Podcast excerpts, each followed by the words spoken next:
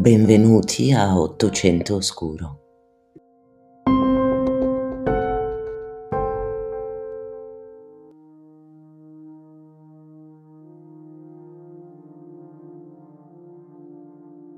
Ci troviamo in Gran Bretagna, seconda metà dell'Ottocento, nella splendida contea del Buckinghamshire, colpita nei due decenni precedenti da colera e carestie ultimamente sta cambiando la popolazione residente.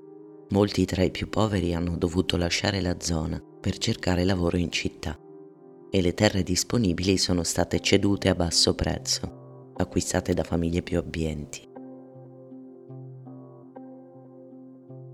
Ora è un luogo rurale e idilliaco, rifugio per benestanti pendolari tra Londra e le campagne limitrofe un'immagine che si è conservata fino ad oggi.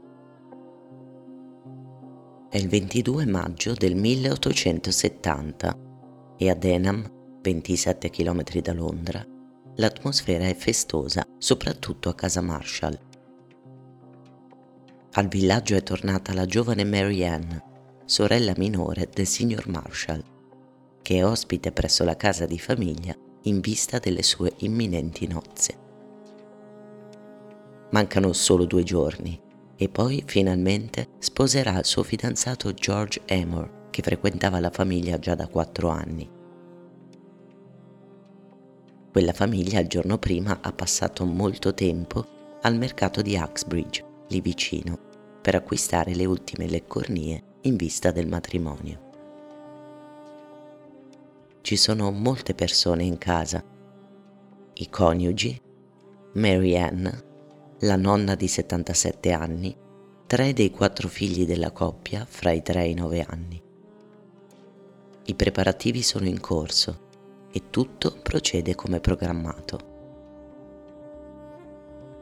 Emmanuel Marshall, il capofamiglia, è un uomo forte di circa 35 anni. Nato nel 1836 nel Middlesex, è cresciuto in una famiglia umile, padre giardiniere, madre domestica. Quando la sua famiglia si era trasferita ad Enam, lui aveva subito trovato lavoro come garzone e a 25 anni si era reinventato fabbro, aprendo una sua fucina.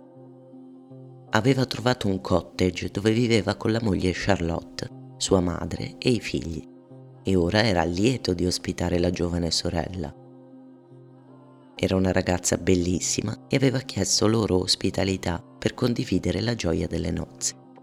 Il suo ragazzo gli è sembrato onesto e addirittura la coppia pare sinceramente innamorata, particolare non scontato all'epoca. Cala la sera e dopo cena uno a uno iniziano a prepararsi per le ultime faccende, mentre Manuel avvisa la moglie che andrà a controllare la sua fucina posizionata accanto all'edificio principale per preparare gli strumenti di lavoro per il giorno successivo. Poi probabilmente dovrà chiudere bottega per un paio di giorni e dedicarsi completamente alla festa e alla famiglia. La mattina successiva, la giovane sarta incaricata di consegnare a Mary Ann l'abito da sposa si presenta a casa Marshall. Il clima è perfetto, l'abito bellissimo. È fiera del lavoro che hanno fatto lei e la sua padrona e non vede l'ora di incrociare lo sguardo estasiato della ragazza, che nei giorni passati tanta era la trepidazione, era passata più volte a buttare un'occhiata sugli ultimi ritocchi al suo vestito.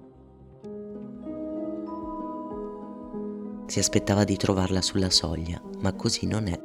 La porta d'ingresso però è socchiusa e lei la apre piano con la schiena, facendo attenzione a non impigliare l'abito negli infissi di legno un silenzio irreale, accompagnato da un odore acre e dolciastro, le provoca un brivido lungo la schiena. Si gira lentamente e si trova davanti a una scena orribile. Uno dopo l'altro vede i corpi senza vita di tutti i membri della famiglia. C'è sangue ovunque. Le vittime sono state colpite a morte con un'ascia e una mazza. La povera sartina fa in tempo a vedere i cadaveri martoriati di Charlotte e Mary Ann e le basta, corre via urlando e si fa accompagnare alla stazione di polizia.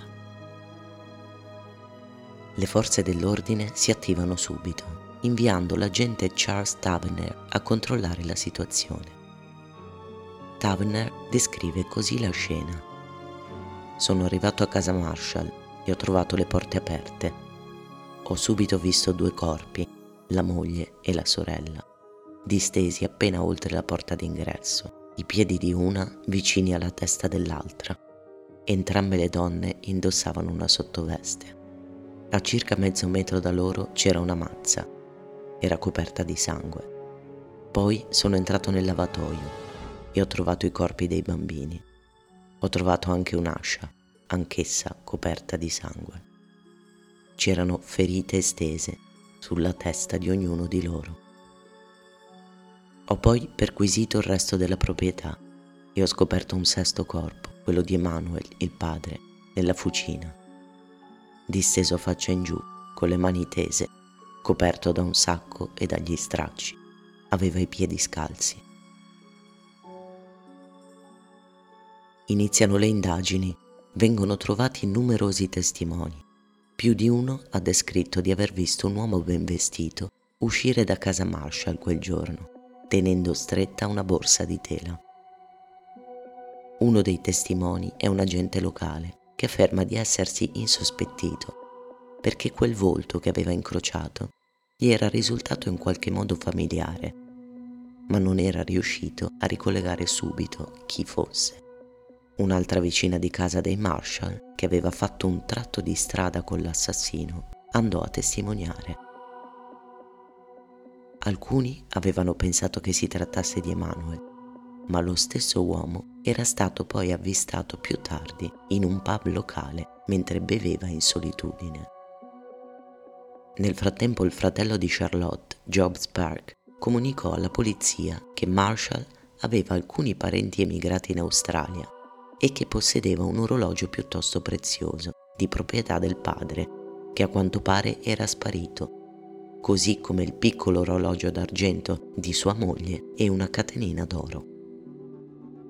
Passano i giorni e spunta un nuovo importante testimone. Questa volta è un muratore di nome Charles Coombs.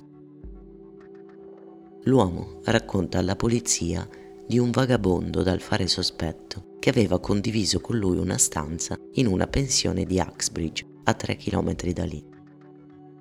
L'uomo, che da lui si faceva chiamare Jack, al suo arrivo gli era sembrato un poveraccio, malconcio, mal vestito, sempre di pessimo umore. Ora però sfoggiava un bel vestito e perfino un orologio da tasca molto prezioso. Quell'orologio, peraltro, aveva anche cercato di venderglielo, ma Combs aveva rifiutato l'offerta, sentendo puzza di bruciato. Quel Jack lo aveva allora portato al banco dei pegni, insieme a un gilet e ad altri oggetti, ricavandone un po' di denaro. Con l'aiuto del muratore Coombs, la polizia riuscì a individuare l'uomo e si mise a seguirlo senza farsi scoprire. Due agenti presero il suo stesso treno per Reading, dove lui si era rifugiato a bere in un altro pub, l'Oxford Arms, di Silver Street, ed era stato lì che gli agenti lo avevano affrontato. John Owen, questo con tutta probabilità era il suo vero nome, aveva subito puntato contro di loro una pistola. Il sovrintendente Dunham aveva detto al sospettato sei accusato di aver ucciso molte persone, tra cui Emmanuel Marshall. Owen, sempre armato, aveva negato ma un agente gli fece notare che indossava proprio gli stivali e i vestiti di Emanuel. Lui allora aveva scosso la testa e risposto semplicemente può darsi. L'agente riuscì a strappargli di mano la pistola. Owen venne arrestato. Furono rinvenuti in suo possesso numerosi oggetti e documenti appartenenti a Emanuel, tra cui pegni per numerose proprietà. Ma chi era quell'uomo? John Owen, noto anche come John Jones, era nato a Wolverhampton 38 anni prima. Era un vagabondo che prestava occasionalmente servizio nelle botteghe della zona, inclusa quella di Marshall, e molto spesso entrava e usciva di prigione. Infatti era da poco uscito di galera, dopo aver scontato una pena per rapina e furto di bestiame, ma in passato aveva lavorato per Emanuel aiutandolo a riparare alcune ruote. Aveva però fatto così male le riparazioni che lui si era rifiutato di pagarlo. Dopo il suo rilascio, vari testimoni lo avevano sentito parlare di un uomo di Denham che gli doveva dei soldi. Owen aveva pubblicamente giurato che lo avrebbe ucciso se non l'avesse pagato. Il movente dunque era chiaro. Owen era tornato al villaggio pretendendo dal fabbro un pagamento che non gli spettava, finendo per uccidere tutti, bambini inclusi, e per impossessarsi di ciò che riteneva gli fosse dovuto. Portare Owen in tribunale si rivelò piuttosto difficile, dato che i Marshall erano molto amati.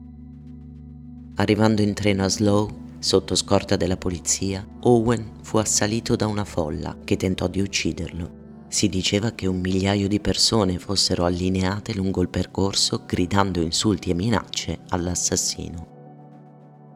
Il processo fu rapido e venne condannato a morte per impiccagione. Owen in quell'occasione comunicò alla giuria che il suo unico rammarico era quello di non aver sparato ai poliziotti quando erano venuti a catturarlo.